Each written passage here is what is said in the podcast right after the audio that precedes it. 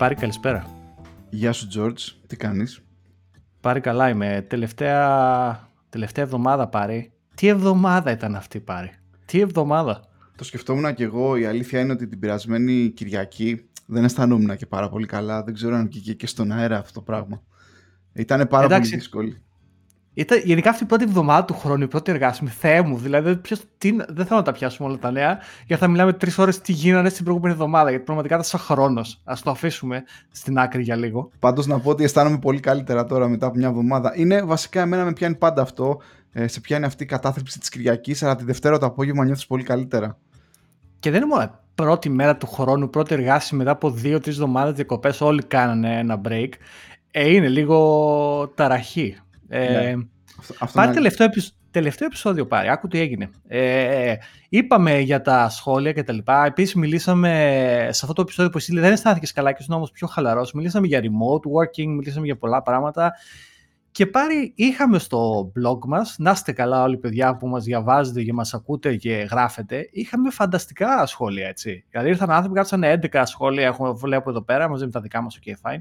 Αλλά γενικά πολύ όμορφα σχόλια από όλους. Θα ευχαριστήσω το Χρήστο του Σωτηρίου που μας έγραψε, να ευχαριστήσω την, ε, τη Βίκη Σαματοπούλου που μας ακούει συνεχόμενα, την Ελένη τη Λιξουριώτη που μας έγραψε, ο Μενέλος, ο, ο, ο Κότογλου, ο οποίος μας, ε, μας ακούει όταν τρέχει. Μενέλα, συνέχισε να τρέξει, έτσι, είπα, θα σε κάνω boost, πάμε, δυνατά. Και γενικά όλους σας που μας ακούτε, αλλά θα ήθελα λίγο έτσι να πιάσουμε δύο-τρία πράγματα από κάποια αυτά τα, τα comments που μας γράψαν, γιατί θεωρώ ότι είναι πάρα πολύ ενδιαφέροντα πριν ξεκινήσουμε με το επόμενο θέμα μας, το οποίο είναι φανταστικό. Ευχαρίστως. Οπότε σου δίνω πάσα να θα θέλαμε να κάνουμε έτσι μερικά comments πάνω στα comments. Ε, και σε ευχαριστούμε πάρα πολύ. Δεν υπάρχει μεγαλύτερη χαρά όταν κάποιος αλληλεπιδρά σε ένα podcast με αυτούς που το φτιάχνουν, γιατί εκτός ότι σημαίνει ότι το ακούνε, έτσι δίνει και περισσότερη σημαντικότητα. Πάμε. Πες το, Εγώ θα, ναι, το πρώτο που θα πιάσω, θα πιάσω τον το, το φίλο μας, τον Χρήστο το Σωτήριο εδώ που μας ακούει και είπε πολλά ωραία πράγματα και θα, θα σας πω να πάτε στο, στο site μας στο επεισόδιο το 8 και να διαβάσετε το σχόλιο του Χρήστο, είναι πολύ ωραίο. Αλλά θα θέλω να διαβάσω έτσι τις, τελευταίες, τις τελευταίες τρεις γραμμές που μας άφησε που θεωρώ ότι είναι ένα ωραίο έτσι ρεζουμέ. Γιώργο, λέει ότι, ναι. να, να, να προτείνω έτσι κάτι πιο εξώτικα αυτή τη στιγμή.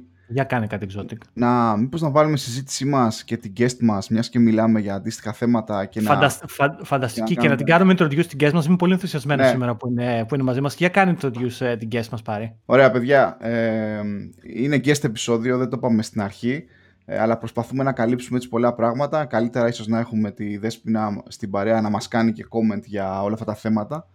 Λοιπόν, ε, Δέσποινα Τρυπηλιώτη, μια γυναίκα που δουλεύει στο City του Λονδίνου, ε, νομίζω αρκετά χρόνια πια στο Λονδίνο, στα οικονομικά. Να πούμε εδώ πέρα disclaimer, η Δέσποινα δεν μπορεί να μας δώσει ε, investment advice, ε, αλλά είναι ένας άνθρωπος τον οποίο εγώ εκτιμώ, την ξέρω και όλες και προσωπικά από κοινούς φίλους, τους οποίους θα ήθελα και αυτούς να τους καλέσω κάποια στιγμή στο podcast. Και είναι και ένας άνθρωπος που πολλές φορές τη στέλνω μηνύματα και τη ρωτάω πράγματα γιατί μπορεί πριν 15 ε, χρόνια George να έκανα αυτό το MBA και εγώ όπως πολλοί ε, Έλληνες ε, έτσι να ζήσω το όνειρο αλλά δυστυχώς τα ξέχασα όλα αυτά τα corporate finance και όλα αυτά και τώρα πια πρέπει να ρωτάω τους ειδικούς. Οπότε Δέσποινα σε καλωσορίζουμε στο Bad Guys και ελπίζουμε να, έχουμε, να, να βρεις τη συζήτηση έτσι ενδιαφέρουσα. Καλησπέρα, καλώς σας βρήκα και ευχαριστώ πάρα πολύ για την πρόσκληση. Οπότε δεν μπορώ να περιμένω να είμαι κομμάτι αυτού θα, θα που έχετε δημιουργήσει. Θα ήθελες γρήγορα να μας πεις ε, τι κάνεις, με τι ασχολείσαι, πόσα χρόνια στην Αγγλία και ίσως ποιο είναι και το, ε, οι, σπουδές, οι σπουδές που έχεις κάνει, το background σου, για να δώσουμε έτσι ένα hint στους ακροατές; Ε, ναι, πολύ γρήγορα για μένα. Ε, αυτή τη στιγμή είμαι trader σε μια Ιαπωνέζικη τράπεζα για, για ομόλογα και ευρωπαϊκά ομόλογα, οπότε είναι πολύ ενδιαφέρον να βλέπεις την αντίστοιξη μεταξύ α, Ευρώπης και ε, Μεγάλης Βρετανίας. Ε, και πριν ε, τα περισσότερα χρόνια ήμουνα πάλι σε ομόλογα και σε multi-asset, όπως λέμε δηλαδή τα προϊόντα που ασχολούνται ουσιαστικά με περισσότερα αξιόγραφα στη, α, στη χρηματαγορά, ε, σαν επενδύτρια κεφαλαίων. Ε, θα μπουν και λίγα αγγλικά αναγκαστικά, οπότε ζητώ συγγνώμη. Αλλά ας πούμε τώρα είμαι πάλι στο sell side, δουλεύοντας σε τράπεζα. Ε, τα το τελευταίο χρόνο, αλλά τα περισσότερα χρόνια της καριέρας μου, 10 χρόνια, συνολικά ε, ήμουν ουσιαστικά επενδυτής από την άλλη πλευρά τη, της όχθης, ε, στη JP Morgan και στην GAM. Και οι σπουδές σου; Ναι, οι σπουδές, ε, συγγνώμη, επειδή το, το είπες. Οι σπουδές μου ουσιαστικά ήταν χρηματοοικονομικά και λίγα εφαρμοσμένα μαθηματικά χρηματοοικονομικών. Έκανα στον Πειραιά το χρηματοοικονομικής ε, και τραπεζικής διοικητικής, που εντάξει είναι ένα πολύ καλό τμήμα, ήταν πολύ μπροστά ε, για την εποχή του, στα, ε, στάθηκα τυχερή. Ε, και μετά ήρθα στο Reading, ε, λεγόταν τότε Isma Center, το Business School και ένα μεταπτυχιακό πάνω στα εφαρμοσμένα χρηματοοικονομικά. Ε, ήταν πάρα πολύ καλό έναυσμα για την καριέρα, γιατί επειδή δούλευα σαν φοιτήτρια στη Eurobank, ήμουν πολύ τυχερής σε αυτό, γιατί πέρανε φοιτητές με μαθητείες, θυμάμαι το λέγανε, ε, και είναι κάτι που συνιστώ ανεπιφύλακτα. Όποιος ε, σπουδάζει αυτή τη στιγμή, όσο πρακτικό ή θεωρητικό κομμάτι, να πει στην αγορά εργασίας ε, ακόμα και δωρεάν. Δηλαδή, εγώ θυμάμαι χαρακτηριστικά, έπαιρνα 300 ευρώ για 9 μήνες, αλλά ήταν, ήμουν τόσο χαρούμενη το, το exposure που πήρα από τα κεντρικά της Eurobank ήταν αυτό που με έβαλε ουσιαστικά στη JP Morgan. Και μπορούμε να μιλήσουμε και πιο αναλυτικά μετά αν θες. Αλλά το μεταπτυχιακό μου το έκανα γιατί ήθελα πολύ να, να δουλέψω Λονδίνο και, στο εξωτερικό. Και πόσα χρόνια είσαι στο Λονδίνο; Πω, τώρα θα με κάνει νιώθω μεγάλη. Συνολικά 14 χρόνια. Ναι, το ξέρω, είναι πολλά. Είναι, είναι φανταστικό. Είναι, είσαι ο πρώτος άνθρωπος που έχουμε εδώ πέρα που είναι περισσότερα χρόνια από μένα στην Αγγλία, κατά ναι. δύο. Αλλά εντάξει, ναι. είναι, είναι ωραίο. Ναι, και βάζω, επίσης... βάζω και το. Κάτσε, ναι, για το μεταπτυχιακό είναι 14 χρόνια. Περνάνε τα χρόνια, μα περνάς καλά. Περνάνε τα άτομα. ναι, είδες. Ε, βέβαια, να, πω στη, να, να απολογηθώ στη Δέσποινα αυτή τη στιγμή, διότι από τότε που, που το αρχίσαμε να το οργανώνουμε, εγώ μπερδεύω την τράπεζα που δουλεύει στη Μιζούχο με τα παπούτσια τα Μιζούνο. Και, ε... και, και εγώ. Ναι, οπότε για μένα η Δέσποινα είτε δουλεύει σαν trader στη Μιζούχο, είτε δουλεύει σαν σχεδιαστής παπουτσιών στη Μιζούνο. Ε, δηλαδή έχεις περάσει αυτά τα δύο στάδια στο δικό μου το μυαλό, να ξέρει. Όχι, αλλά δυστυχώς αν γίνονταν οι Ολυμπιακοί Αγώνες του Τόκιο, ήταν η τράπεζα χορηγός, ας πούμε, των Ολυμπια... μία από τις τράπεζες χορηγούς των Ολυμπιακών Αγώνων. Οπότε θα βλέπα πολλά ωραία στην Ιαπωνία, αν μπορούσα να πάω και τα παπούτσια που αναφέρεσαι.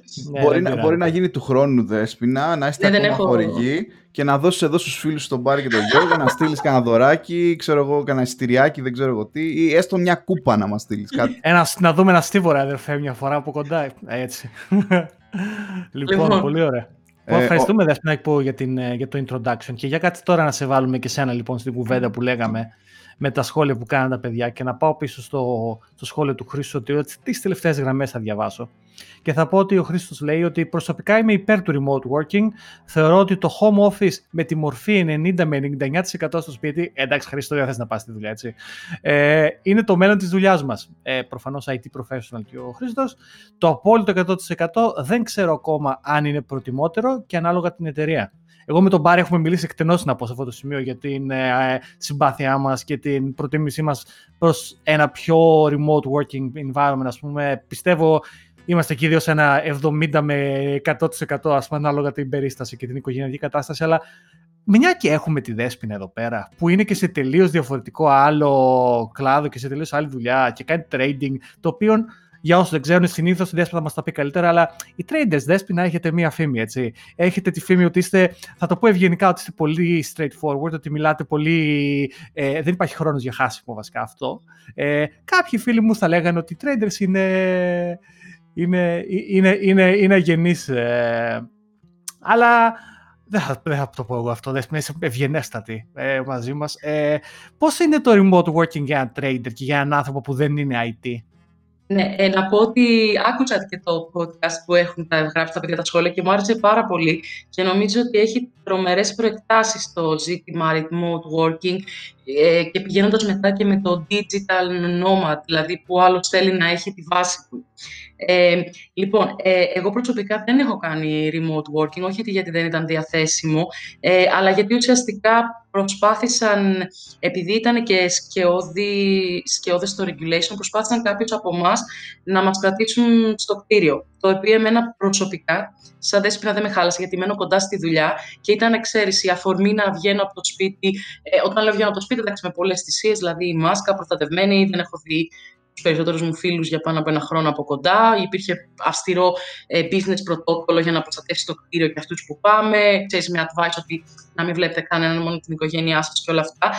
Αλλά ε, πολλοί traders δούλεψαν από το σπίτι καιρό ε, σε άλλες τράπεζες, σε άλλα κομμάτια αγορών της δικής μας. Ε, ήταν, καταρχήν να ξεκινήσω ότι πολλοί κάνανε welcome ότι το IT δούλεψε παραπάνω στο να κάνει enhance πολλά συστήματα και μάλιστα το communication μεταξύ συστημάτων. Άρα ο κορονοϊός έδωσε ξέρεις, μια κλωτσιά, ας πούμε, στο να, γίνουν, ε, να έχουν καλύτερη επικοινωνία το IT και το development με τις ε, δουλειές σαν τη δική μου.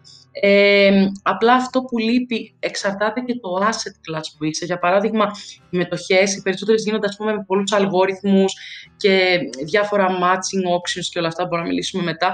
Ε, ανάλογα με το τι προϊόν κάνεις trading, ε, μπορεί να είσαι περισσότερο στο σπίτι γιατί κάνει πολλή δουλειά για σένα ε, ο developer σου και ο IT, αν είσαι σε κάτι πιο παραδοσιακό, θα έλεγα, όπως εμείς, ή κάτι που έχει να κάνει με τα παράγωγα, είναι λίγο δύσκολο γιατί ουσιαστικά χρειάζεται να έχεις και το risk manager από δίπλα και άλλα. Οπότε είναι, ήταν λίγο και, και business decision τι έκανε ο καθένας. Απλά έβαλα τον εαυτό μου όταν άκουσα το ενδιαφέρον σας podcast ότι αν ήμουν στη δουλειά που ήμουν τα περισσότερα χρόνια ε, όπου επέν, πούμε, έτρεχα είτε μόνη μου είτε μαζί με μεγάλες ομάδες ε, funds και portfolios, θα μου άρεσε σίγουρα να είμαι στο σπίτι, ε, γιατί το πόσο ε, πολύτιμο χρόνο χάνεις από το να διαδράσεις με ανθρώπους που δεν χρειάζεται, ξέρεις, και να, να κάνεις prolong διαδικασίες, έχεις απίστευτη συγκέντρωση α, σπίτι. Νομίζω ότι είναι λίγο προσωπικό, είναι τι χάνεις και τι κερδίζεις. Δηλαδή, που λέμε και στο trading για όλα υπάρχει μια τιμή. Δηλαδή, ότι οι περισσότεροι στο σπίτι τους είναι πιο παραγωγικοί και κερδίζουν πάρα πολύ σε token ότι έχεις να συνεισφέρεις την οικογένειά σου σε ένα καλό work-life balance. Από την άλλη, χάνεται όμως η προσωπική επαφή με όλη την ομάδα. Οπότε, ξέρεις, πάει ένα ρόλο που κάνει σε έναν οργανισμό ή σαν ελεύθερος επαγγελματίας όπου συμβουλεύεις, ξέρεις, και όλα αυτά, ε, τι, μπορείς, ε, τι μπορείς να χάσεις και να δώσεις από αυτό το, το personal touch. Εν τω μεταξύ, Εν τω μεταξύ, ανέφερε ε, αν έχεις δίπλα σου τον developer σου και, νιώθα, και νιώσα.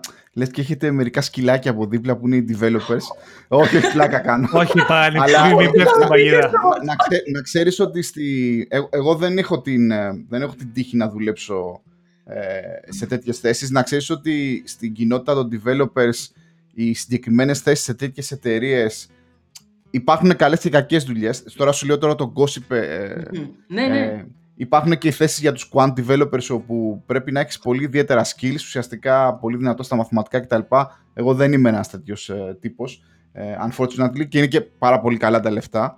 Αλλά έχω γνωστούς που δουλεύουν στον χώρο και ουσιαστικά χρησιμοποιούν την ίδια φρασιολογία και λένε ο quant μου και εγώ είμαι ο developer του. Και απλά έτσι μου το θύμισε αυτό, αλλά κάνουμε πλάκα έτσι, εντάξει. Υπάρχουν στερεότυπα ναι, πολλά στην... Ναι, εγώ δεν ξέρεις, είναι ο καθένας έχει... Ναι, Όχι, ναι. αλλά ε, σε αυτό που λες να, να πω, ξέρεις, και που κολλάει και στο, στο εισαγωγικό που κάναμε πριν, πάμε live, ε, ότι αν θα... Ε, επουδενή δεν υπάρχει, γιατί το έχω ζήσει και, ε, και στην τράπεζα και στε, στο κομμάτι των επενδύσεων, ε, επουδενή δεν υπάρχει ιεραρχική σχέση. Το αντίθετο, επειδή, να σας δώσω ένα παράδειγμα, ε, υπήρχαν κάποια funds που λέγονταν ε, risk parity funds, που ήταν ουσιαστικά ένα μεγάλο και premium funds, ένα μεγάλο κομμάτι της αγοράς τα τελευταία 10 χρόνια. Και η συμβολή των quant και developer σε αυτά τα fund είναι πολύ σημαντική. Δηλαδή, όσοι γράψανε τα επιστημονικά paper και όλα αυτά, βάλαν το 30%. Το υπόλοιπο 70% ήταν το IT και quant framework που χτίστηκε. Και ήμουν πολύ τυχερή τότε με το JP Morgan και είχα αυτούς τους ανθρώπους, quant και developer, ομάδα dedicated uh, για μας. Και εγώ μάθαινα από αυτούς. Παρότι ας πούμε, εγώ έπρεπε να τους δίνω, ξέρεις τι, να τους καθοδηγήσεις και να δεις μετά το αποτέλεσμα της δουλειάς γιατί εμείς καταλαβαίναμε ότι α, έχεις κάνει εκεί λάθος, αυτό θα κοστίσει τόσο, ξέρεις, λεπτομέρειες. Αλλά νομίζω ότι η μεγάλη εικόνα την είδαν πρώτα αυτοί. Ε, παρότι ήρθαν στο, ξέρεις, να κουμπώσουν στη διαδικασία. Οπότε, και θα έλεγα, επειδή με ρώτησες και πριν για τις σπουδές μου, ότι αν ξεκινούσα τώρα, ε, να κάνω την ίδια δουλειά. Ε, μου αρέσει πολύ η δουλειά μου και όσα έχω κάνει. Εννοείται θα μπορούσα να, ο καθένας θα μπορούσε να έχει κάνει καλύτερα ή χειρότερα. Ε, θα ξεκινούσα να κάνω πιο εφαρμοσμένα πράγματα. Δηλαδή θα, θα πήγαινα να σπουδάσω στο Πολυτεχνείο και όχι στο ΠΑΠΗ, αγαπώ πάρα πολύ και τους ανθρώπους εκεί, γιατί νομίζω το finance ε, έχει μπει πλέον στην τροχιά ότι θα γίνει τελείως digitalized και τελείως IT run. Ωραίο, ωραίο, point, ωραίο point αυτό. Κυρίως το trading. Ναι, θα το χρησιμοποιήσουμε και μετά. Ε, έχουμε κάτι άλλο να πούμε, ρε, Γιώργο, για το Για κάτσε να πω άλλο, άλλο, ένα, άλλο ένα που μας το έχει πει εδώ η, η φίλη μας η, η Ελένη Λιξουριώτη. Γενικά, ε, α, αρκετό ας πούμε, αρκετό, αρκετά πολύ όμορφο σχόλιο για της, και της Ελένης για το, για το remote working, αλλά ένα κομμάτι θέλω να πιάσω εγώ και αναφέρεται και θέλω να ρωτήσω και τη, και τη Δέσποινα εδώ που είναι μαζί μας. Ε, Μιλάει για το θέμα του diversity. Σε κάποιο σημείο της ανέφερα για, τις, ε, για, το, για τον αριθμό των ανδρών versus των γυναικών και, και προφανώς και για άλλα θέματα όπως race, gender και όλα αυτά. Τέλος πάντων, ε, εδώ η Ελένη λέει ότι ίσως, ίσως είναι καλύτερες οι συνθήκες λόγω του remote, αλλά αναφέρει το προφανές ότι δεν λύνονται όμως και τα προβλήματα τα οποία είναι core, δεν σημαίνει ότι επειδή δεν τα βλέπεις ε, δεν υπάρχουν.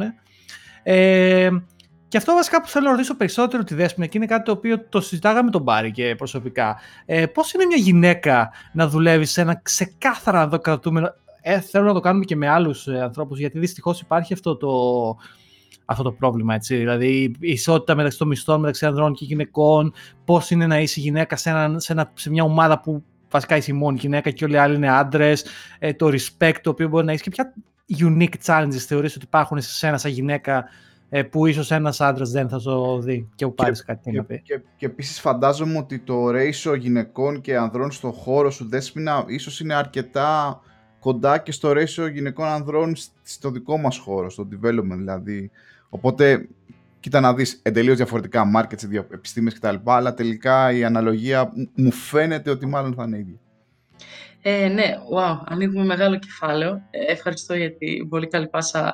Ε, ε, να ξεκινήσω ότι, ναι, πραγματικά μπορώ να επιβεβαιώσω ότι για τις περισσότερες δουλειές που έχω κάνει, κοιτώντας ας πούμε το βιογραφικό μου της ομάδας που έχω δουλέψει, ε, σχεδόν στις περισσότερες δουλειές ε, όχι απλά ήμουν η μόνη κοπέλα γυναίκα στην ομάδα, αλλά η μόνη και στην ευρύτερη ομάδα. Βέβαια, ε, σε μεγάλες εταιρείες όπως η JP Morgan, εντάξει, υπήρχαν και άλλες ε, ε, γυναίκες στην ευρύτερη ομάδα, δηλαδή π.χ. στους fan manager και σε αυτούς που είναι specialists, που κάνουν ας πούμε τις πωλήσεις ή προωθούν τα προϊόντα.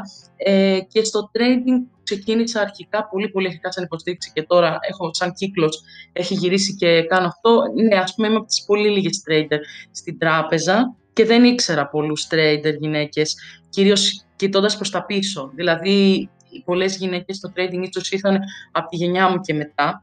Ε, Παρ' όλα αυτά, επειδή το έχω αναλύσει αρκετά το θέμα, γιατί έχω συμμετέχει και σε initiative στις δουλειές μου, και στην CAM και στη JP Morgan, αλλά είχα την τύχη να είμαι και στο, σε ένα initiative που ξεκίνησαν κάποιες Ελληνίδες και λεγόταν Greek Professional Women, ε, που το συνιστώ γενικά γιατί είχαν ανοίξει τα επαγγέλματα και είχαν βάλει και εμάς στο finance cluster και γιατρούς, μηχανικούς, δικηγόρους. Ε, συζητούσαμε πολύ αυτά τα challenges. Νομίζω για μένα το θέμα είναι διτό. Είναι ε, ένα ότι πρέπει να δώσεις ίσες ευκαιρίες που δεν δίνονται, αυτό είναι de facto, ε, αλλά από την άλλη κάτι στο οποίο ξέρεις ε, μπορεί να ακουστώ λίγο και ο συνήγορος του διαβόλου, δεν πρέπει το να δίνεις ευκαιρίες να, να αποτρέψει τη, το μεριτόκραση, δηλαδή το να κάνει ο άλλος αξιοκρατική επιλογή, γιατί ουσιαστικά έχουμε φτάσει και το έχω συζητήσει και με πολύ καλές φίλες και φίλους που έχω ας πούμε και στις Big Four, consultancy auditing εταιρείες, ότι πολλές φορές υπάρχουν τα διάφορα quotas. Εγώ δεν έχω πιστεί ε, για τα quotas. Μπορεί να είναι μία ε, λύση ότι από αυτή τη γενιά που βάζω τα quotas και μετά δίνω ίσες ευκαιρίες, αλλά δεν νομίζω στο δίνεκες ότι κάνουν καλό ούτε στους άντρες ούτε στις γυναίκες. Πάρα Γιατί, πολύ. Πάρα πολύ ξέρεις, οπότε θέλει... Α, αυτό, sorry, συγγνώμη πάρει. Για να, το, να κλείσω το συλλογισμό μου. Θέλει ουσιαστικά πολύ προσοχή και νομίζω πρέπει να ασχοληθείς με το να δίνεις ε, ίσες ευκαιρίες και να φύγουν σιγά σιγά τα πρότυπα. Γιατί αυτό τελευταίο και θέλω να κολλήσω αυτό που είπες, νομίζω ότι οι λίγες γυναίκες στο finance ή οι λίγες γυναίκες στο IT είναι γιατί υπάρχουν λίγα κορίτσια στα STEM, sciences, mathematics, technology.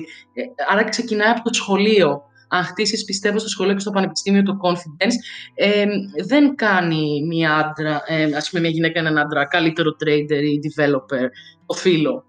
Αυτό και happy to take more questions from you. Ναι, αυτό που θέλω να πω είναι ότι έχω πολλές φορές την ίδια συζήτηση με τη σύζυγό μου η οποία είναι software developer και συζητάμε πολλές φορές για αυτό το cringiness ε, όπου ε, εγώ βλέπω το, το, τα quotas ας πούμε σαν έναν τρόπο της αγοράς να, κάνει, να, να, να βελτιώσει λίγο την κατάσταση και, και είναι θεμητό αλλά όπως λες και εσύ και ιδιαίτερα στις tech εταιρείες που είναι λίγο πιο hip από τις finance να σου πω την αλήθεια ο χυψτερισμός έτσι πουλάει περισσότερο και είναι λιγότερο direct μερικές φορές από και απρόσωπες όσο μια finance εταιρεία για τους δικούς τους λόγους.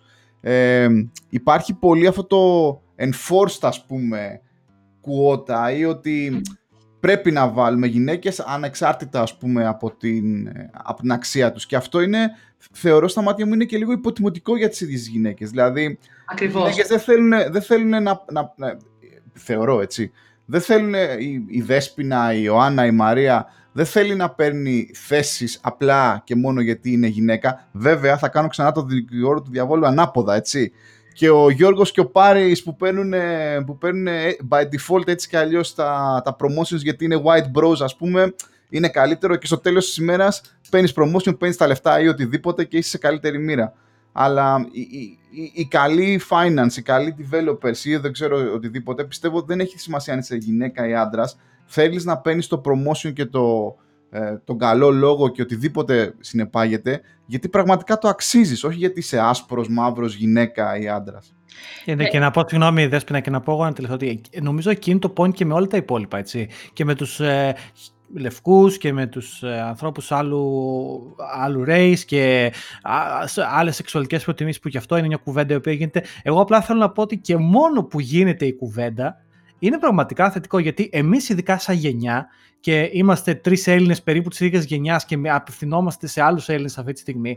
Νομίζω και αυτό το καταλαβαίνεις μόνο όταν είσαι εκτός Ελλάδας. Η Ελλάδα είναι μια βαθιά συντηρητική κοινωνία η οποία δεν έχει μέσα κανένα απολύτως diversity. Δεν ξέρω εσείς οι δύο παιδιά, εγώ που έχω μεγαλώσει στην επαρχία, ειδικά στη Λαμία, την πρώτη φορά που είδα άνθρωπο που δεν ήταν άσπρος ε, και τα λοιπά, ήταν ξέρω εγώ, μάλλον δεν είχα πάει στην Αθήνα μια φορά. Δηλαδή, δεν, μιλάμε για τραγικά πράγματα και τα σκέφτομαι τώρα και λέω, ναι, πώς θα υπάρξει diversity και κατανόηση και όλα αυτά.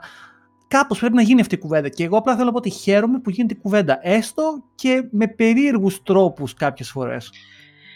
Ε, θα πάρω αυτό που είπες και θα πω ότι πρέπει να γίνεται κουβέντα, αλλά πρέπει να γίνονται και actions που να έχουν αποτέλεσμα στο μέλλον.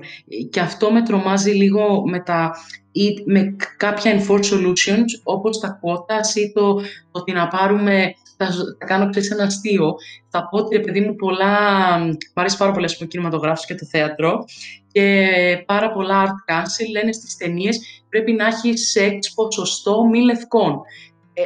Ε, Ωραία ρε παιδιά, αλλά πραγματικά εγώ δεν θα μπορούσα να κάνω τον Martin Luther King, ούτε εμείς. Άρα, πώς ας πούμε το BBC επέτρεψε, ξέρεις, τον Αχιλέα να είναι ένας πολύ καλός by που τον έκανε, αλλά καμία σχέση με Έλληνα. Δηλαδή, ξέρεις, αρχίζεις μετά και μπλέκεις σε αυτό το, το ουσιαστικά δεν προσφέρει, που δημιουργεί ένα πυροτέχνημα και δεν προσφέρει πίσω τώρα στο, στη, σε αυτό που λέγαμε για, το, για τις γυναίκες στην αγορά εργασίας, ότι ε, αυτό που είπες, ε, θα αισθανόμουν πάρα πολύ άσχημα ότι ε, ό,τι έχω πετύχει στο πολύ μικρό εννοώ, σε σχέση με άλλους, να το έχω πάρει α, επειδή είμαι γυναίκα. Οπότε αυτό που θα πρότεινα σε όλους, ξέρεις, και γυναίκες και, α, και άντρες, ξέρεις, και κορίτσια και αγόρια, πούμε, είναι να είναι ο εαυτός τους δεν χρειάζεται ούτε να υπερπροωθείς ότι είσαι γυναίκα, αλλά ούτε και να το κάνεις σαν press. Δηλαδή, θα δώσω ένα παράδειγμα. Μια φορά, ε, μια και είμαστε στο, στο trading, όταν ήμουν trading πάλι, αλλά από την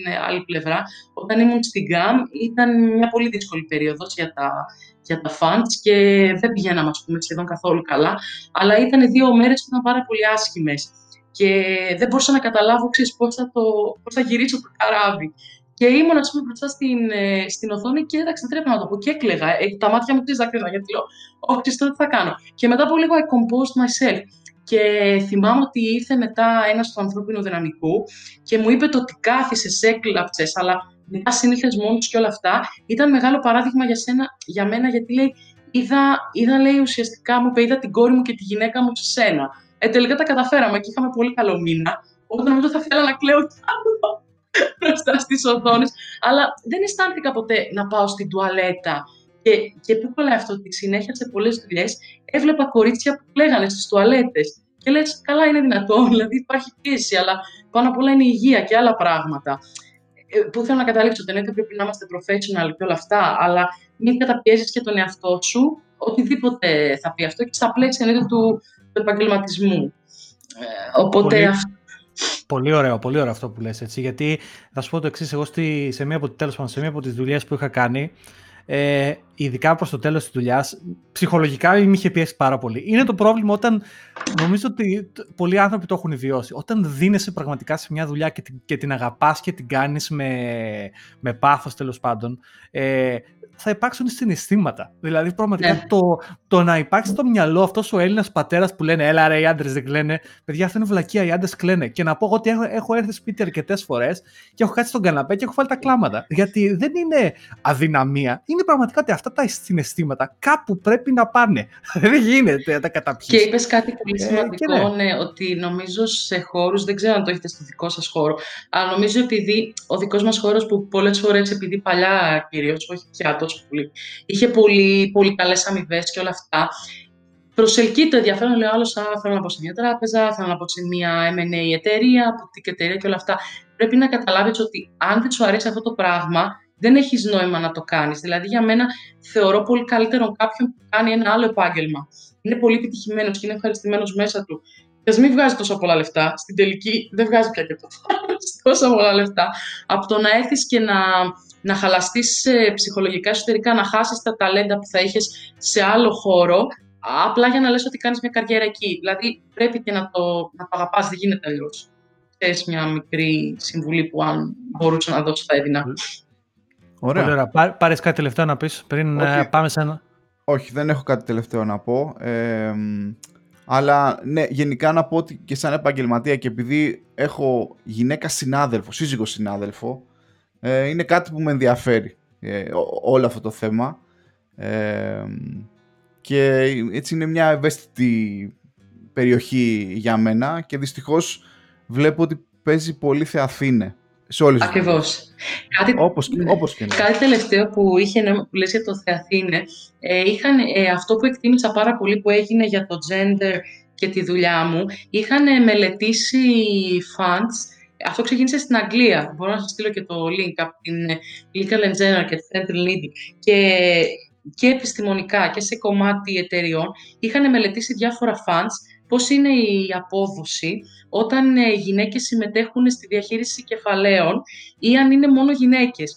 Και πραγματικά ε, σε πολλές περιστάσεις οι γυναίκες βγήκαν καλύτερες. Και τι θέλω να πω με αυτό, ότι το έχω δει και από μένα. Συνήθως λόγω της γυναικείας φύσης είναι σε πιο ρίσκα versa αμέσω ή μπορείς να βρει κάτι που άλλος ξέρει, ίσως σαν άντρας, πολλές φορές παρομητικά θα πει: Βάζω όλα τα λεφτά εκεί και περιμένω και ανεβαίνει και βάζω κι άλλα και όλα αυτά. Οπότε, πολλές φορές όμως για κάποιον που θέλει μια σταθερή απόδοση και δεν θέλει να παίρνει πολλά ρίσκα, είδες, ας πούμε, τα γυναικεία χαρακτηριστικά επέδρασαν στο ότι στον γυναικέ είχε καλύτερο performance. Και αυτό το index το παρακολουθεί, νομίζω, είναι και το LSE που είχε κάνει paper. Θα σας στείλω μετά τα, τα link στα comments. Είναι πολύ Ήταν πολύ ενδιαφέρουσες αυτές οι έρευνες που σου δείχνει ότι υπάρχει χώρος για όλους. Εκεί θα καταλήξω και αυτό και όλοι αξίζουν ίσες ευκαιρίες. Τέλεια, τέλεια, τέλεια, τέλεια. Ευχαριστούμε, τέλεια. Ένα, θα το γυρίσω λίγο, γιατί έχουμε, έχουμε ένα audio comment, το οποίο θα το ακούσετε τώρα. Γεια σας Γιώργο και Πάρη. Και εγώ ακούω, χρησιμοποιώ το Spotify για μουσική και ο λόγος που μου αρέσει ιδιαίτερα είναι το πόσο ωραία λειτουργεί μεταξύ διάφορων συσκευών. Δηλαδή, έχω το λάπτοπ μου, έχω το κινητό μου, έχω την τηλεόρασή μου που έχει Spotify εφαρμογή, έχω το Amazon Echo. Είναι πάρα πολύ ωραίο το ότι μπορείς να ξεκινήσεις να ακούς κάτι σε μία από αυτές τις συσκευές και να το στείλεις να παίζει, όχι μέσω Bluetooth, να παίζει από την εφαρμογή μέσα σε μια άλλη συσκευή. Που σημαίνει ότι για παράδειγμα αν με βολεύει πιο πολύ να ψάξω για κάποιο συγκρότημα, για κάποιο τραγούδι στο κινητό μου που μπορώ να πληκτρολογήσω, μπορώ να το βρω εκεί πέρα και μετά να το βάλω να παίζει στο echo ή να παίζει στην τηλεόραση. Και αν παίζει ας πούμε στην τηλεόραση μπορώ να ανοίξω την εφαρμογή στην τηλεόραση και να βλέπω και τον καλλιτέχνη, αν είναι κάποιο playlist ας πούμε, να βλέπω ποιος παίζει τώρα. Και πραγματικά δεν έχω δει άλλη ε, αντίστοιχη έτσι, εφαρμογή ή πλατφόρμα που να συνεργάζεται τόσο ωραία με πολλές διαφορετικές συσκευές. Τώρα για τα podcast, εγώ προσωπικά χρησιμοποιώ το Overcast, που είναι ένας καταπληκτικός podcast ε, client για iPhone και iOS. Ε, θα σας έλεγα να τον δοκιμάσετε. Έχει διάφορα ωραία features, ε, τα show notes, μπορεί να υποστηρίζει sections, ε, ε, album, πώς το λένε, cover art, album art, ανα, ανα section και τα λοιπά. Ειδικά αν κάνετε για παράδειγμα subscribe στο atp.fm που συμμετέχει ένας από τους δημιουργούς του Overcast, τον Μάρκο Άρμεντ, ε, θα δείτε όλα αυτά τα features πόσο ωραία παίζουν. Και είναι ένας ανεξάρτητος ε, podcast client ε, που λειτουργεί πολύ ωραία και δεν δημιουργεί το lock-in που προσπαθεί σίγουρα να δημιουργήσει το Spotify. Καλή συνέχεια. Ωραία. Και το ακούσατε αυτός, όπως ξέρετε, ήταν ο φίλος μας ο Παναγιώτης Οβριώνη, ο οποίος ακούσατε τι είπε. Ε, Πάρη, έχεις κάποιο comment για το, για το φίλο μας τον, τον Παναγιώτη, αλλά και γενικά για το θέμα του podcasting, τα platforms και όλα αυτά. Κατα... Να, να πω καταρχήν ότι εμένα μου αρέσουν τα audio comment, πραγματικά. Γιατί σημαίνει ότι κάποιος έχει μπει. Ε, Χωρίς αυτό να σημαίνει ότι αυτοί που γράψανε δε, ιδιαίτερα έτσι, μεγάλη, τα μεγάλα comment. Απλά είναι, δίνει έτσι ένα άλλο twist στο podcasting. Έτσι, δίνει μια συμβουλή σε όσους θέλουν να κάνουν podcasting. Και ευχαριστώ πάρα πολύ τον Παναγιώτη γιατί ξέρει ότι μου αρέσουν και τα λοιπά και νομίζω θυμάμαι του έστελνα και εγώ ε, μερικές φορές. Ε, και τώρα σε ό,τι έχει να κάνει το ίδιο το comment, ε, οι Άγγλοι θα λέγανε Παναγιώτη we hear you, okay. Ε, μάλλον εγώ και ο Τζόρτς είμαστε έτσι αρκετά, έχουμε συνηθίσει το, ε, το, το Spotify. Ε, είναι μια μεγάλη συζήτηση με το Spotify γιατί νομίζω ότι μας έχει κλείσει στο World Garden του τελικά το κατάφερε. Ε, θυμάμαι, λέγαμε στο πρώτο podcast, George, ότι ξέρεις τι, κάποια στιγμή σταμάτησα, ρε φίλε, και μετά MP3, δεν ξέρω, τα έχω σβήσει κιόλας. Το μόνο πράγμα που απομένει από τη συλλογή μουσικής μου είναι κάπου στην Αθήνα, σε κάποιο υπόγειο, μια κούτα με CD. Και ίσως είναι το μόνο πράγμα που θα δείξω και στα παιδιά μου κάποια στιγμή, γιατί η συλλογή με τα MP3 μου πρέπει να έχει χαθεί πια. Ε, ναι, πάρε, εσύ θα με πεις, εσύ θα με πεις hipster, αλλά θέλω να πω ότι ναι, εγώ είμαι ένας Εντάξει, δεν πειράζει, πάρει με αγάπη. Αλλά εγώ είναι ότι έχω μια συλλογή από βινίλια και πώς ξεκίνησε εδώ. Ο πατέρας μου είχε κάποια, κάποια στιγμή στην καριέρα του είχε ένα μαγαζί, ένα μπαρ. Και από αυτό το μπαρ μας έχουν μείνει δύο φανταστικά ε, pick-up, ε, κάτι techniques ε, που είναι φανταστικά, είναι, είναι κοιμήλα της οικογένειάς μας αυτά και κάτι εκατοντάδες δίσκοι κάποιοι από αυτούς τους ξένους, αλλά θέλω να πω σε αυτό το σημείο ότι στο δικό μας το σπίτι πάρει έχουμε όλα τα βινίλια της Άντζελας Δημητρίου. Έχουμε Χριστοδουλόπουλο, Μάκης Χριστοδουλόπουλος, πάρα πολλά βινίλια Μάκης Χριστοδουλόπουλος. Ε, βέβαια. Εδώ η Δέσποινα μας κάνει νόημα, αγαπάμε Μάκη. Ε, χρειάζεται το χρόνο του και ο Μάκης, δεν μπορώ να πω. Και γενικά έχω εκατοντάδες βινίλια τα οποία είναι πράγματα τα οποία είναι, είναι για μας, σαν οικογένεια έχουν αξία και σαν συνέχεια όλο αυτό τέλος πάντων, εγώ έχω κάποιους δικούς μου δίσκους, 10, 20, 30 δίσκους, τους οποίους όταν θα μαγειρέψω, θα βάλω ένα δίσκο στο pick-up, να υπάρχει στο χώρο εκεί πέρα και να ενοχλώ και, και τους γείτονε και να, να ακούω. Αυτό είναι η μόνη μουσική που μου ανήκει. Το πρόβλημα που έπαθα εγώ με το Spotify κάποια στιγμή και έχει έτσι ίσως ένα connection αυτό που λέει και ο Παναγιώτης Οβριώνης, ας πούμε, είναι ότι όταν το Spotify είναι down, πώς ακούς μουσική. Ωραία, έπεσε το Spotify και τι θα κάνεις; Ε, είναι, Τέλος είναι και, και, με, αντι... και με τα podcast. Είναι, ναι, είναι και το αντίστοιχο κιόλας, όχι μόνο όταν το Spotify είναι down, που πες ότι μπορεί να είναι down, ε, είναι, είσαι έξω και ξαφνικά δεν έχεις σύνδεση στο ίντερνετ και ανακαλύπτεις ότι τελικά δεν έχεις, ε, εγώ δεν κάνω πούμε, ποτέ download λίστες είτε στο Spotify είτε στο Amazon, ε, στο Apple Music ή έχω, έχω βρει πολλές φορές τον εαυτό μου αν και με έχει ευλογήσει ο Θεός ε, μέχρι τώρα δεν ξέρω να μην κάνω πολύ commute στο Λονδίνο να είμαι μέσα στο Tube που φανέστα δεν, δεν έχει τέτοιο δεν έχεις κάτι και δεν έχω ξεχάσει είτε να κατεβάσω podcast είτε μια εκπομπή και δεν έχω μουσική και απλά κάθομαι και κοιτάω έτσι και εγώ τις άλλες φάτσες εκεί πέρα παστομένος. Ε, ο Παναγιώτης βέβαια ε, προτείνει το, το Overcast το οποίο θα βάλουμε και ένα, και ένα link. Εγώ δεν το έχω χρησιμοποιήσει. Το οποίο να πω ότι και εγώ, εγώ το χρησιμοποιώ. Εγώ, το podcast, εγώ. Εγώ, χρησιμοποιώ, εγώ χρησιμοποιώ podcast στο Overcast. Είναι φανταστικό, είναι καλογραμμένο, είναι γραμμένο από τον Μάρκο Άρμεντ, τον οποίο τον ακολουθώ πάρα πολλά χρόνια, που, που έχει το Accidental Tech Podcast, το οποίο για μένα ήταν η έμπνευση αυτού του podcast εδώ πέρα. Η κουβέντα που κάνουμε, ο τρόπος στον οποίο μιλάμε είναι πάρα πολύ συνδεδεμένο στο δικό μου το μυαλό με το Accidental Tech Podcast. Θα το βάλω ένα link από κάτω. Και γενικά το, το application είναι handcrafted. Έχει κάνει φανταστική δουλειά αυτός ο άνθρωπος. Αλλά δέσποινα, εσύ πώς ακούς ε, μουσική και podcast, από πού επιλέγεις να, να κάνεις consume αυτά τα media; Ε, δυστυχώς είμαι πολύ online πλέον. Ε, Spotify, το οποίο το, το αγαπώ και για τα podcast και είχε όλο το Economist, το περιοδικό είναι εκεί, πολλά άρθρα από ε, χρηματοοικονομικές εφημερίδες είναι εκεί. Ε, και μετά λιγότερο Apple Music και Prime Music, γιατί τα περισσότερα νομίζω τα βρίσκεις. Ε, δύο, θυμάστε το, πώς λέγονταν SoundCloud, αυτή η εφαρμογή. Αυτή μου άρεσε πάρα πολύ γιατί είχε πολλούς ανεξάρτητους DJ που ανέβαζαν ε, μουσική και ακολουθούσα έτσι διάφορους. Κάποιοι γίνανε πολύ μεγάλοι, κάποιοι όχι, μπορεί αργότερα. Αλλά ήταν ωραίο γιατί μπορούσες να γράφεις και comment. Ε, αλλά επειδή είπες για το, για το βινίλιο, είναι, σκέφτομαι ότι όλο αυτό το compression που υπάρχει στην ποιότητα του, σε σχέση με την ποιότητα του ήχου, εντάξει, το να βάζεις και να ακούσεις την οποιαδήποτε μουσική στο pick-up δεν συγκρίνεται και ας έχεις το καλύτερο ηχοσύστημα και το κάνεις stream από, από Spotify ή οτιδήποτε. Ε, και έβλεπα, πούμε, τώρα επειδή ήταν εξής τις μέρες και ήταν η, η κλασική η συναυλία της πρωτοχρονιάς στη Βιέννη, διάφορα άλλα που βάζουν διάφορες φιλαρμονικές, γιατί εντάξει δεν μπορούμε δυστυχώς να πάμε πουθενά. Σκεφτόμουν να ακούς κλασική μουσική από δίσκο και να ακούσει κλασική μουσική από το PC, τη τηλεόραση, πόσο διαφορά. Άρα σε ζηλεύω που έχεις pick-up. ε, ναι, το, το αγγίζει πολύ καλά. Ε. Εγώ για παράδειγμα ένας από τους all-time αγαπημένους μου δίσκους είναι από τους Cure, το Disintegration, το οποίο, τέλος πάντων, εγώ το έχω ακούσει, δεν ξέρω πόσες φορές το έχω ακούσει.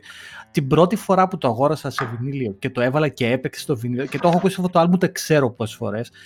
Άκουσα πράγματα που λέω, ρε εσύ δεν τα Δηλαδή υπήρχαν όργανα, συγχορδίες, ε, μουσικές, ε, high fidelity που δεν τα είχα ακούσει ποτέ. Τέλος μπορώ να κάνω geek out πάρα πολύ ώρα για μουσική και θα, το, θα το τελειώσω. Είναι kind of worms αυτή η συζήτηση, George. Ναι, ναι. Θα, το, θα πω ευχαριστώ τον Παναγιώτο Βιριώνη που έκανε σχόλιο. Ε, θα αφήσουμε ε, ε, links για, και για το Overcast και για το podcast που έλεγα του Μάρκο Άρμεν και όλα αυτά και θα σας πάρω τρίνουμε να μας στείλετε και άλλα ηχητικά γιατί τα μας αρέσουν πάρα πολύ και θα ακούσετε και τη φωνούλα σας ε, εδώ πέρα.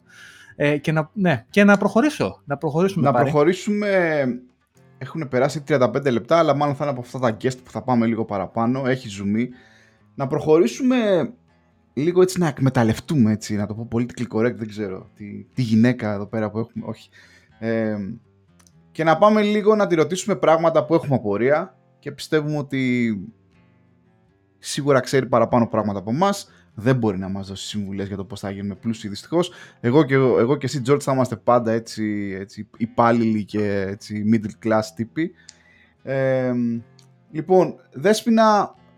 Ε, πάρει, όχι, ναι. συγγνώμη, διακοπή. Εγώ θα γίνω πολύ πλούσιος. Μακάρι. Α, απλά θα γίνω. Με όχι, πάρει, πάρω, δεν, δεν, δεν, το δέχομαι. Όχι. Ε, θα, απλά θέλω να κάνω empire από, από bakeries. Εγώ. Δηλαδή θα γίνω Σωστά, πιο πλούσιος Δηλαδή, Ποιο, κύριε Καραμολέγκο, μας ακούτε να μας κάνετε sponsor, έχετε ακόμα ευκαιρία. ε, αλλά ναι, Άχτε, εγώ θα γίνω... τι ωραία θα ήταν να είχαμε ελληνική αλυσίδα φούρνων στο Λονδίνο. Και πόσο δύσκολα βέβαια θα έρθουν τα προϊόντα. Ε, γι' αυτό είμαι εγώ εδώ, παιδιά. Λοιπόν, τέλος πάντων. Λοιπόν, Δέσποινα, ε... Δέσποινα, ένα πράγμα το οποίο μας απασχολεί, ιδιαίτερα μας απασχολεί εδώ και 1,5 χρόνο και, ε, και, λίγο παραπάνω σε όλους εμάς τους... Άρη, τι 1,5 χρόνο, μας απασχολεί από το 2015 ναι, ναι, σχεδόν. Ναι, ε, τέλος πάντων τώρα. Έχω, Σωστά, έχω, έχω ξεχάσει. Ναι.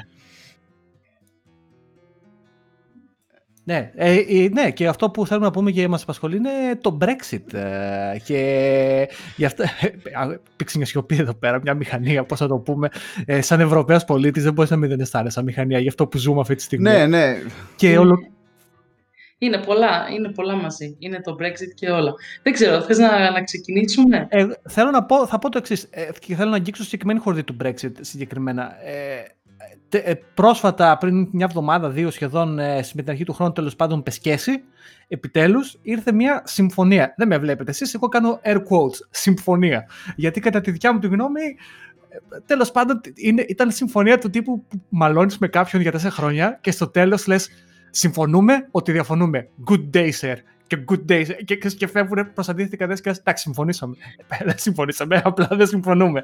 Ε, Τέλος πάντων, υπήρξε μια συμφωνία, η οποία συμφωνία αφήνει εκτός όλης της κουβέντας το City of London, το χρηματοοικονομικό τομέα δηλαδή του Λονδίνου, τον αφήνει τις υπηρεσίες και όλα αυτά, τα αφήνει απ' έξω. Δεν θα το πάμε πολιτικά εμείς. Εμείς θα, θα πούμε απλά ναι, και ο Πάρης θέλει να πει εδώ κάτι. Θα πούμε απλά για, για αυτό το κενό που αφήνει αυτή η ναι, συμφωνία. Ναι, Δέσποινα, θα ήθελα το comment σου κυρίως ότι το Brexit πια έγινε. Δηλαδή, νομίζω ότι δεν έχουμε. Να, δηλαδή θα ήταν, δεν θα ήθελα να, να πούμε ξανά για το Brexit γιατί έχει, καλυφθεί τόσα χρόνια όπως είπε και ο George αλλά θέλω να δούμε έτσι πρακτικά όπως τους αρέσει και στους Άγγλους από εδώ και πέρα τι κάνουμε, πώς εμάς μας επηρεάζει πώς επηρεάζει τον τομέα σου, είσαι μέσα στην καρδιά ενός τομέα που από ό,τι φαίνεται με τα άρθρα θα βάλουμε ένα δύο-τρία link ήδη έχουν, ε, φαίνεται το impact, κάποια λέει δισεκατομμύρια μεταφερθήκαν ξαφνικά από μία μέρα σε άλλη κτλ. Και μετά προφανώς θα μπορούμε να το ανοίξουμε και να μας πεις και μια ευρύτερη ε, γνώμη ε, περί του Brexit. Ναι.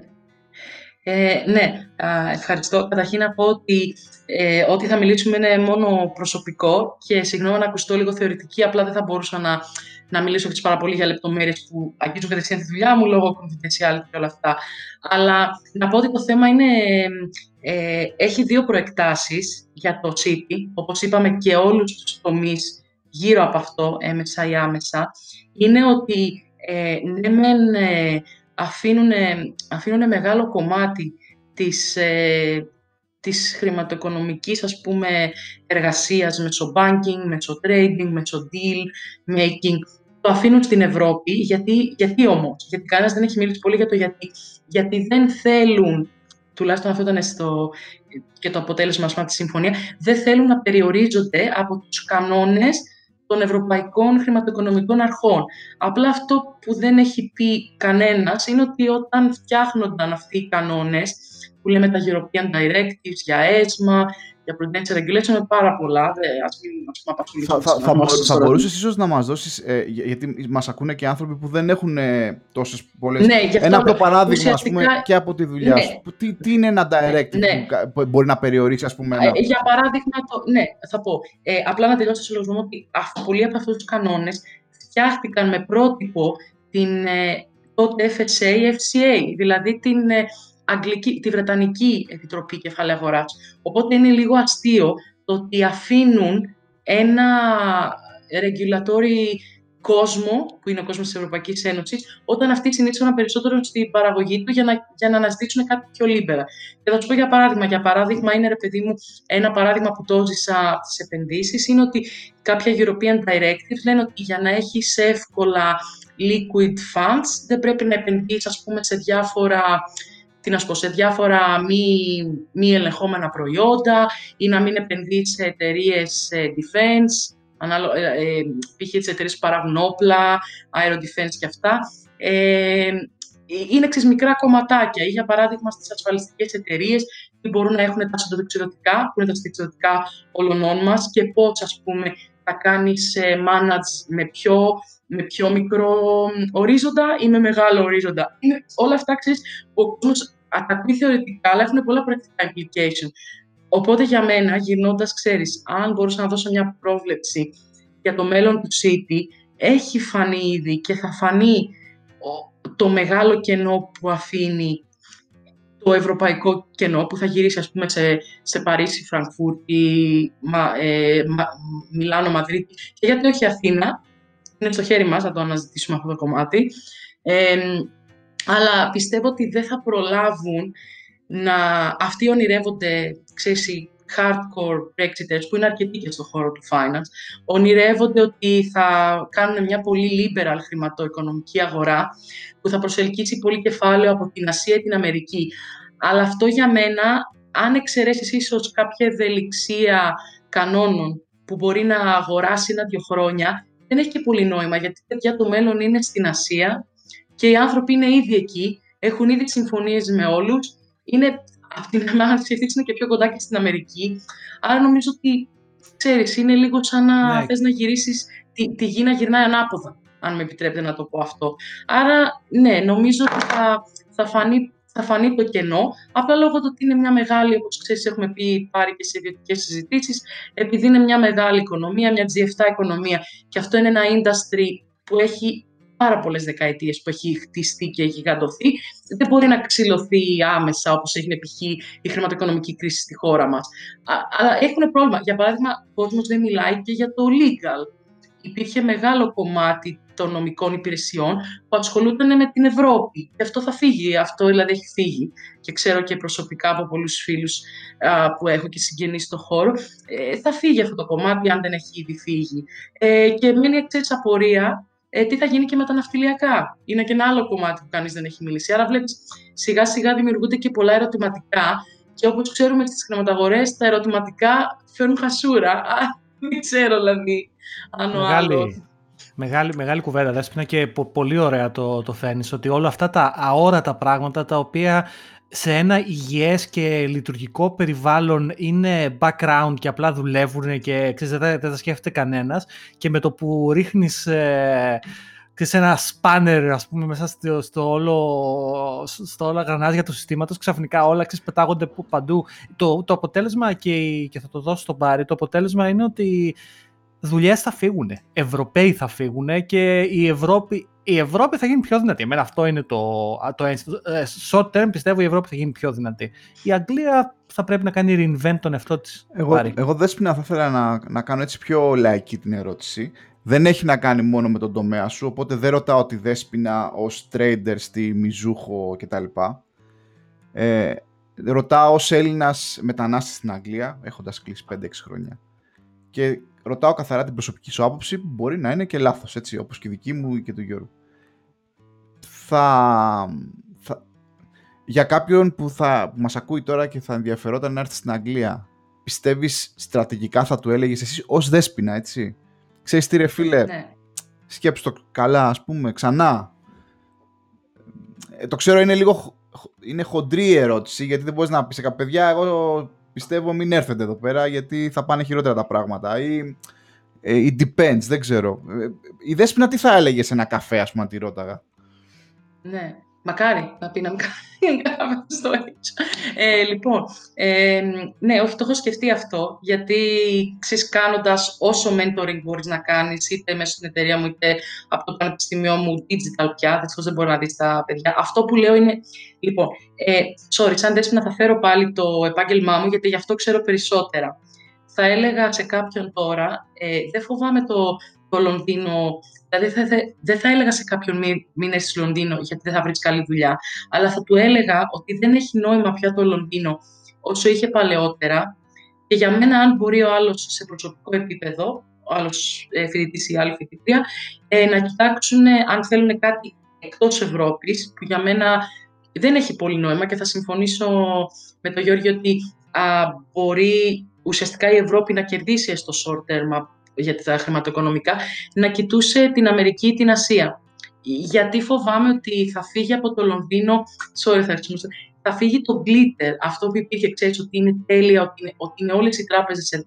Βασικά τι είχε το Λονδίνο, είχε το flexibility ότι ήταν το κέντρο του κόσμου, τόσο κοντά στην Ευρώπη. Οπότε γι' αυτό ήταν appealing για μας τους Ευρωπαίους πάρα πολύ και για τόσους άλλους. Και μετά είχε έτσι έναν πολύ ιδιαίτερο, αλλά καλό τρόπο ζωής. Δηλαδή μπορεί να βρεις τα πάντα, να κάνεις τα πάντα.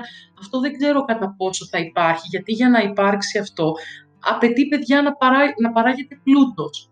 Και τώρα ουσιαστικά έχουν βάλει εμπόδια στην παραγωγή του υπέρμετρου πλούτου που είχε το Λονδίνο. Δηλαδή, μπορώ να σας δώσω πολλά παραδείγματα. Ομάδες σπάνε στη μέση. Ανεξάρτητα αν είναι buy side ή sell side, ομάδες φεύγουν ή υπάρχουν τράπεζες, πούμε, Αναφέρω τη, την Goldman Sachs, αν και το γνωριστεί χαρακτηριστικά, γιατί ήταν πολύ vocal ο πρώην CEO τους και είχε πει ότι δεν μετακομίζω πολλά κομμάτια της Goldman Sachs στο Παρίσι μόνο λόγω Brexit, το κάνω και business decision wise. είναι εξής ενδιαφέρουσες και αυτές οι απόψεις από τόσο ισχυρούς ανθρώπους όπως ο Lloyd Blackfan που ξέρεις, παίρνουν αποφάσεις που επηρεάζουν δεκαετία για την επόμενη δεκαετία τα χρηματοοικονομικά. Άρα θα του έλεγα ότι ε, στην, όταν ήμουν εγώ στην ηλικία τους, ναι, για μένα το Λονδίνο ήταν φανταστικό και ήταν η καλύτερη λύση να είστε κοντά στη χώρα. Τώρα θα τους έλεγα δεν έχει κάτι τόσο φανταστικό. Άρα, αφού παίρνεις τη βαλίτσα σου, πάρε μια πτήση για μεγαλύτερη. μεγάλη, Μεγάλη, ναι. μεγάλη, μεγάλη κουβέντα. Εμένα το, το έχω πει και σε άλλα και άλλες επεισόδια. Η ξαδερφή μου είναι ε, δεύτερο πάει για τρίτο έτος ε, computer science στην Ελλάδα και το είχαμε συζητήσει και για μεταπτυχιακά και τα λοιπά και αυτό που λες ε, με την Ασία για παράδειγμα είναι κάτι το οποίο όλο και περισσότερο θα αρχίσει να γίνεται πιο trendy, είμαι σίγουρος. Ε, Χώρες της Ασίας δεν είναι καθόλου αυτό που οι γονείς μας ίσως είχαν στο μυαλό για την Ασία, με ένα στερεότυπο φτωχών χωρών, ας πούμε, κτλ. Ναι. Καμία σχέση. Υπάρχουν χώρε, Σιγκαπούρη για παράδειγμα, είναι, αυτή τη στιγμή είναι αυτό ακριβώς που περιέγραψες εσύ. Ο αυτός ο υπέρμετρος πλούτος που δημιουργείται, αυτό το flexibility, ένα καινούριο κέντρο σε έναν άλλον καινούριο κόσμο. Ε, οπότε, δηλαδή, χώρες σαν και αυτές, για παράδειγμα, ήδη κερδίζουν.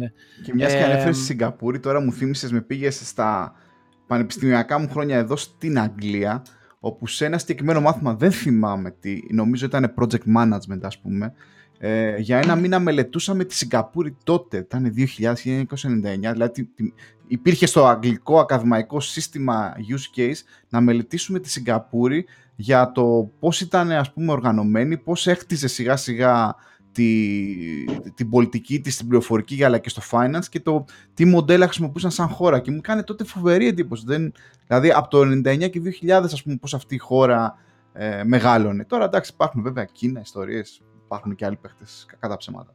Αξίζει πάντως γιατί η Σιγκαπούρη, επειδή ήταν, ε, μεγάλωσαν πάρα πολύ μαζί με το Χονγκ Κόνγκ και στα χρηματοοικονομικά, είναι ενδιαφέρον να δεις το, το πόσο καλό welfare προσφέρουν στους πολίτες τους, αλλά από την άλλη το πόσο ουσιαστικά έμεσα είναι όλα ελεγχόμενα. Γιατί είναι φανταστικά στη Σιγκαπούρη και έχω πολλούς φίλους, ε, εκτός ότι έχω ταξιδέψει ε, λόγω δουλειάς, ε, ας πούμε, ε, πολύ γρήγορα. Δυστυχώς δεν έχω κάτσει παραπάνω από μία μέρα.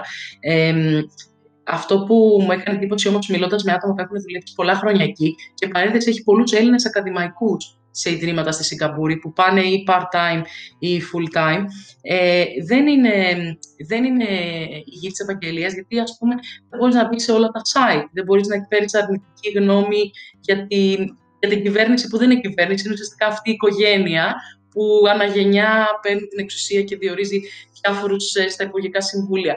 Είναι, ξέρεις, ε, πρέπει να μελετηθεί και αυτό το κομμάτι και γινόταν ξέρεις, και πίσω στο diversity, πρέπει να, να μελετηθεί ε, το πώς αφήνει το diversity of thought πάνω απ' όλα σε όλο το, τον επαγγελματικό χώρο, τον κοινωνικό χώρο, ε, γιατί ας πούμε στο Brexit δεν υπήρχε αυτό το diversity of thought. Είπαν ψέματα για πολλά πράγματα, ο κόσμος ψήφισε όπως ψήφισε και μετά, όπως έλεγε, είπατε, μαλώνανε συνέχεια και τελικά λένε εντάξει, ας φέρω μια ψεύτικη συμφωνία. Πιστεύεις όμως, δηλαδή... πιστεύεις όμως ε, για, να, για να πούμε και λίγο τα θετικά για, για αυτή τη χώρα που μένουμε αυτή τη στιγμή και μας δίνει ψωμί, το λέω και λαϊκά, πιστεύεις ότι αυτό, μάλλον και ψωμί και ναι, ευκαιρίες. σίγουρα. Είναι ένα δυνατό σημείο των άκλων αυτών ότι παρόλο που τους έχει πιάσει τώρα, έπιασε η μανία γενικότερα και θέλουν να, να πάρουν τον έλεγχο ξανά ή οτιδήποτε, ότι γεννώς έχουν μια, ε, ένα openness ας πούμε στο thought μήπως θα είναι κάτι που θα τους βοηθήσει ας πούμε στην προσπάθειά τους να κάνουν comeback σε, σε αυτά που χάνουν. Ε, κοίτα, πιστεύω πάρα πολύ στο resilience αυτού του λαού. Απλά ε, το λάθος που κάνουν οι ίδιοι και κάνουμε όλοι, που πιστεύουμε, ε, καταρχήν να πω ότι ρε παιδί μου σε αυτή τη χώρα, εγώ προσωπικά δεν ξέρω για εσάς, την αισθάνομαι δεύτερη πατρίδα μου, γιατί μου έχει δώσει ευκαιρίες που δεν θα είχα στην Ελλάδα. Λυπάμαι που το λέω, αλλά ξέρεις, θέλω να είμαι ειλικρινής. Απλά αυτό που έχω δει και από τα πολλά χρόνια παραμονής εδώ είναι την ευθορά ουσιαστικά του, του εθνικού προφίλ τους. Δηλαδή δεν νομίζω το resilience που είχαν πολλές δεκαετίες πριν, όταν για παράδειγμα η Θάτσερ ανέλαβε και παρά τις επίπονες μεταρρυθμίσεις έφερε το πρώτο οικονομικό θαύμα που έστησε και το City μετέπειτα. Ε, δεν νομίζω να έχουν το ίδιο εθνικό προφίλ τώρα που να τους δώσει αυτό το resilience και ε, αυτό που λες το openness of thought. Δεν το νομίζω και ένας από τους λόγους που δεν το νομίζω είναι για μένα η τραγική εκπαίδευση δυστυχώς που έχουν σε αυτή τη χώρα. Γιατί νομίζω ότι τις τελευταίες γενιές, εντάξει, είναι πολύ σκληρό αυτό που θα πω, αλλά έχω πολλά παραδείγματα να το στηρίξω, δεν μορφώνονται οι νέοι άνθρωποι όπως σε άλλες χώρες της Ευρώπης και σίγουρα καμία σχέση με άλλες χώρες της, ε, της Ασίας της Αμερικής. Υπάρχουν πολλά προβλήματα παντού, αλλά ξέρεις, πιάνεις το μέσο όρο, γιατί σίγουρα σε κάθε χώρα έχεις τα, τα παιδιά που είναι πολύ έξυπνα, πολύ εργατικά. Είδαμε, ας πούμε, μια ελληνική ομάδα πήρε βραβείο ρομποτικής, δεν ξέρω αν το είδατε, φανταστικό. Ε, έχεις τέτοια παραδείγματα, αλλά αυτή είναι το 1%. Γενικά στον πληθυσμό τους, ε, εμένα μου φαίνονται πολύ αμόρφωτοι για να στηρίξουν κάτι τόσο μεγαλειώδες όπως περιγράφεις, δηλαδή να ξαναγεννηθούν από τις τάχτες τους.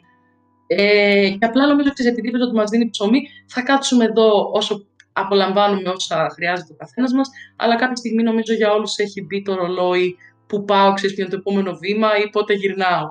Γιατί δεν θα είναι ίδια τα πράγματα. Ε, ενδια, ενδιαφέρον πολύ, Πολύ ωραία πάσα. Και να πω ότι έχουμε κάποιους ανθρώπους ακαδημαϊκούς, που, Έλληνες ακαδημαϊκούς, του οποίους θα τους έχουμε σε, σε κάποιες από τις επόμενες ε, εκπομπές μας εδώ πέρα. Το έχουμε στο πρόγραμμα. Ε, και είναι πολύ ωραίο θέμα αυτό που αγγίζει, αλλά ε, ναι, θα του βάλουμε μια ανωτελεία. Είναι τεράστιο. Ε, οπότε τώρα τι μέλη γενέστε για, την, ε, για τη Δέσποινα για το μέλλον; Τι, τι γίνεται Δέσποινα, θα, θα μετακομίσει στη Γερμανία; Πώς, ή θα πάει στο Παρίσι, τι γίνεται, για πες. Όχι, δεν, δεν ξέρω παιδιά, αλήθεια, αυτό είναι τώρα, δεν, δεν ξέρω αν ε, σας τα πάμε διαφορετικά. Σε εμάς είναι λίγο αβέβαια, δηλαδή σε προσωπικό επίπεδο ή μπορεί από τη δουλειά να χρειαστεί να πάω στην Ευρώπη, μια και το ανέφερες τυχαία Γερμανία, είναι η, που έχει τράπεζα που δουλεύω τώρα το, το κτίριο της εκεί, τα κεντρικά της εκεί. Ε, αλλά ναι, για μένα σκέφτομαι ότι ε, όπως εξελίχθηκε το Brexit, και αλήθεια είναι ότι ξέρεις, όταν γινόταν το Brexit και ψηφίστηκε, δεν το είχα συνειδητοποιήσει, το συνειδητοποίησα βασικά με τον χρόνο. Δεν ξέρω έφτιαξε ο κορονοϊός, πώς με όλοι περιοριστήκαμε και κάναμε την περισυλλογή μας, αλλά για πρώτη φορά, ενώ απολάμβανα τόσο τη ζωή στη, στη Μεγάλη Βρετανία, για πρώτη φορά μπήκε μέσα μου η σκέψη ότι πρέπει να δω αυτό που σου είπα πριν. Πρέπει να δω το επόμενο βήμα και πρέπει να δω, ξέρεις, το, ε, το που θέλω να κάνω και τα επόμενα βήματα ξέρεις, στη ζωής μου και σε προσωπικό επίπεδο. Γιατί δεν είναι μετά και το, ξέρεις, αν θες να κάνεις οικογένεια και παιδιά, ε, αυτό που σου είπα, αν θέλεις το αγγλικό σύστημα, και μια και λέμε Αγγλία, είναι χαρακτηριστικό ότι νομίζω ότι δεν θα μείνει η Μεγάλη Βρετανία σαν Μεγάλη Βρετανία. Δηλαδή, θεωρώ τη Σκοτία δεδομένο να φεύγει σε λιγότερο από πέντε χρόνια και μη, σου, μη σας πω ότι θα προηγηθεί και η Βορεια Ελλανδία, για την οποία υπάρχει, αν διαβάσετε τη συμφωνία, το καθεστώς έτσι όπως είναι, τους δίνει όλες τις ελευθερίες που είχε η Μεγάλη Βρετανία στην Ευρωπαϊκή Ένωση. Άρα οι άνθρωποι τι θα κάνουν, αναγκαστικά θα, θα ενωθούν. Ξέρεις, δηλαδή θα ζήσουμε νομίζω τεκτονικά shifts στο landscape. Αλλά ναι, ή αυτό, ή αυτό θα γίνει δέσποινα ή θα καταλήξουμε όλοι στη Βόρεια Ιρλανδία. Όπως και να έχει ναι, πάντως... Ναι, καλά, Όπως και να έχει ενδιαφέρον. Δέσποινα, σε ευχαριστούμε θερμά που μας, ε, που μας άνοιξες ένα παράθυρο στον κόσμο του trading και του finance και του μετά Brexit ε, μέλλοντος και για την ε, πολύ ωραία κουβέντα που είχαμε πάρει. Ε, θα πω κάτι έτσι άσχετο. Θα, μακάρι να υπήρχε, μπορεί και να υπάρχει έτσι, ένα podcast να αναλύει με απλά λόγια το corporate finance. Και θα σου πω γιατί. Ε, έχω σπουδάσει πληροφορική, πτυχίο μεταπτυχιακό. Κάποια στιγμή μου τη βάρεσε για τους χύψη λόγους, έκανα και ένα MBA. Δεν, το, ως άνθρωπος της πληροφορικής, το μόνο πράγμα που είπα τότε, καταφέροντας να το τελειώσω τέλος πάντων, και όχι της πλάκας MBA, σε αγγλικό πανεπιστήμιο. Ε, σίγουρα εντάξει, όχι prestigious. Απλά προσπαθώ να είμαι έτσι μετρημένος. Το μόνο πράγμα που μου άρεσε από αυτά τα δύο χρόνια ήταν το corporate finance. Και είπα ότι σε μια άλλη ζωή θα ασχολούμαι με τα οικονομικά. Αλλά προφανέστατα ασχολήθηκα πολύ επιδερμικά. Έτσι. Δηλαδή δεν, δεν θα μπορούσα καν να εξασκήσω αυτές τις γνώσεις. Μακάρι να υπήρχε ένα podcast που λες, τώρα σκέφτομαι εγώ έτσι, να το άκουγα όταν ε, περπατάω. Πάσα στη, πάσα ναι, στη ναι, ναι, ξεκάθαρα. Είναι, ξέρεις, είναι, είναι, είναι αυτό το, ξέρεις, το... Άμα υπήρχε μπορεί ένα να, podcast Μπορεί να υπάρχει, έτσι, και στη γλώσσα, στη ε, γλώσσα μου κιόλας. που να αρχίσει ναι. και να σου εξηγεί όλα αυτά, ας πούμε, που μπορείς να βρεις και κάθεσαι να διαβάζεις στην Investopedia και να σου λέει για τα funds, να σου λέει για τις μετοχές, να σου λέει, δεν ξέρω, όχι συμβουλές, αλλά ξέρεις να στα εξηγεί και να, να, στα εξηγεί. Ναι, να εκλαϊκεύσει λίγο το τέτοιο. Μπορεί εσύ να ξέρεις δέσπινα να είναι στα αγγλικά και να υπάρχουν και ίσως να βάλουμε και κανένα link. Ε, είναι πολύ ωραίο αυτό που είπες. Πιστεύω πάρα πολύ στην εκλαϊκή της επιστήμης ε, και θεωρώ κιόλας ότι στην Ελλάδα, δυστυχώς στην πατρίδα μας, και εμείς που είμαστε Έλληνες του εξωτερικού, αλλά και αυτοί οι ήρωες που έχουν μείνει μέσα, ε, δεν υπάρχει χρηματοοικονομική εκπαίδευση. Δηλαδή, ο άλλος δεν ξέρει καλά τα φορολογικά του, δεν ξέρει καλά. Οπότε αυτό, ε, αν κάποιος το ξεκινήσει στη γλώσσα μας, θα κάνει. Έχω, είχα κάποιες ιδέες παλαιότερα με φίλους μου ακαδημαϊκούς, ακριβώς για να συνεισφέρουμε σε αυτό το κομμάτι, δηλαδή στο να εκπαιδεύσεις τον άλλον, ότι πέρα από πολίτης, και ίσως είτε, είτε ιδιωτικός υπάλληλος, είτε δημόσιος υπάλληλος, είτε μικροεπιχειρηματίας, μεγάλο επιχειρηματία, είναι, είναι και financial agent του εαυτού του. Ε, δεν ξέρω κάποιο podcast στα ελληνικά. Στα αγγλικά, αυτά που ξέρω, ας πούμε, κάτι που θα έλεγα που μου αρέσει πάρα πολύ, γιατί είναι και τρελό ε, food for thought, είναι τα podcast των Freakonomics, αυτοί που έχουν γράψει τα δύο βιβλία. Φανταστική, φανταστική, ναι. φανταστική. Αλλά ε, νομίζω ότι αν κάποιος πάρει αυτό το, το στυλ, και το κάνει στα, στα ελληνικά, θα, θα έχει μεγάλη επίχυση. Ε, ξαναλέω, δυστυχώς και ζητάω συγγνώμη και από εσά και τους ακράτε, θα έχω κάποιους περιορισμούς ε, πάντα λόγω δουλειάς, αλλά νομίζω έχουμε άπειρους καθηγητές και καθηγήτρε χρηματοοικονομικών σε, σε, όλα, σε όλους τους κλάδους και στην Μεγάλη Βρετανία και στην Ευρώπη. Άρα, άμα κάτσουν αυτοί και οργανωθούν ή τους δώσει ο Πάρης το, το έναυσμα, ναι, με χαρά να συνεισφέρω, γιατί για μένα το έχω δει ότι ε, μόνο αν, βασικά έχω και ένα, και ένα rule of investing, το μόνο, μόνο αν εξηγήσω τόσο απλά όσο να το καταλάβει η μαμά μου, μόνο τότε έχω καταλάβει ακριβώς τι γίνεται. Ναι. Και αυτό μόλις, είναι... μάθαμε, μόλις μάθαμε το μυστικό της Δέσποινα στη Τρυπηλιώτη, τη μαμά της, άμα, άμα, άμα, η μαμά της δεν θα το καταλάβει, επενδύει. Άμα δεν. Τελικά, αγώνι είχα τράπεζα, θα προσλάβω τη μαμά σου. Ε... Ναι, η οποία βρήκε και, η οποία 100% track record, η μαμά της Δέσποινα βρήκε και Brexit και Trump. Και το Brexit, μάλιστα, το, επειδή έχει εντάξει λόγω εμένα έχει έρθει πάρα πολλές φορές σε Λονδίνο και έχει κάτσει και αρκετά, μου έλεγε πάντα δεν έχουν εδώ πέρα τόσες ευρωπαϊκές σημαίες όσο ας πούμε σε εμάς ή σε άλλες ευρωπαϊκές πόλεις που έχει πάει. Και λέω, να το, είσαι ο απλός λαός. Να το. Δέσποινα, ευχαριστούμε πάρα πολύ για σήμερα. Και εγώ σε ευχαριστώ πάρα πολύ. Πάρε, ήταν ωραία. Να είστε καλά και ανυπομονούμε για τα επόμενα σας πω. Ευχαριστούμε, ευχαριστούμε πάρα πολύ. Ε, Αυτές οι συζητήσεις είναι φοβερές. Δέσποινα, εγώ θα σε παρακαλέσω κάποια στιγμή να μας ξανάρθεις, ίσως να κάνουμε και ακόμα πιο, ε, πιο συγκεκριμένη συζήτηση και θα πω τελευταίο για την εκλαίκευση. Ξέρεις, φαντάσου ότι το καταλαβαίνεις βέβαια και εσύ ίδια μπορεί να μας ακούνε, μας ακούνε 100-200 άτομα, η μαμά μου ή η μαμά του Γιώργου, μπορεί κάποιοι καν να μην καταλαβαίνουν ακριβώς τι σημαίνει ένα φαντ. Τι, τι είναι αυτό το ναι. φαντ, τι ξέρεις, ή, και εγώ λυπάμαι πάρα πολύ γιατί τα τελευταία χρόνια, επειδή έζησα και την κρίση στην Ελλάδα και έφυγα προς το τέλος της, ε, δαιμονοποιήθηκε γενικότερα. Δεν θα το πούμε πολιτικά για καλούς κακούς λόγους. Οτιδήποτε. Ναι, μην το, Όχι, δεν το πιάσουμε. Ναι. Δαιμονοποιήθηκε αυτό και ίσως ας πούμε κάποια παιδιά που θα θέλανε να ασχοληθούν με, το, με, το, με τον χώρο ε, ή με αυτή την επιστήμη βασικά, γιατί επιστήμη είναι, εγώ έτσι το θεωρώ. Ε, παρακλάδι των μαθηματικών ή όχι δεν, δεν έχει σημασία. Ε, ναι, ούτε αυτό. Ναι, μην μην τσακωθούμε γι' αυτό. Αλλά ναι. πιστεύω ότι ναι, θα βοηθούσε πάρα πολλοί άνθρωποι σαν και εσένα, όχι να μας δώσουν συμβουλές, αλλά να, να απλοποιήσουν και να εκλαϊκεύσουν ακόμα και όλους αυτούς τους όρους που ο μέσος Έλληνας άκουγε 10 χρόνια και πιστεύω 80% κανένας δεν ε, καταλάβαινε. Αυτά. Ε, καλό απόγευμα, καλά... Καλό, καλό απόγευμα, Δέσποινα. Καλό απόγευμα, χάρηκα πολύ. Γεια χαρά.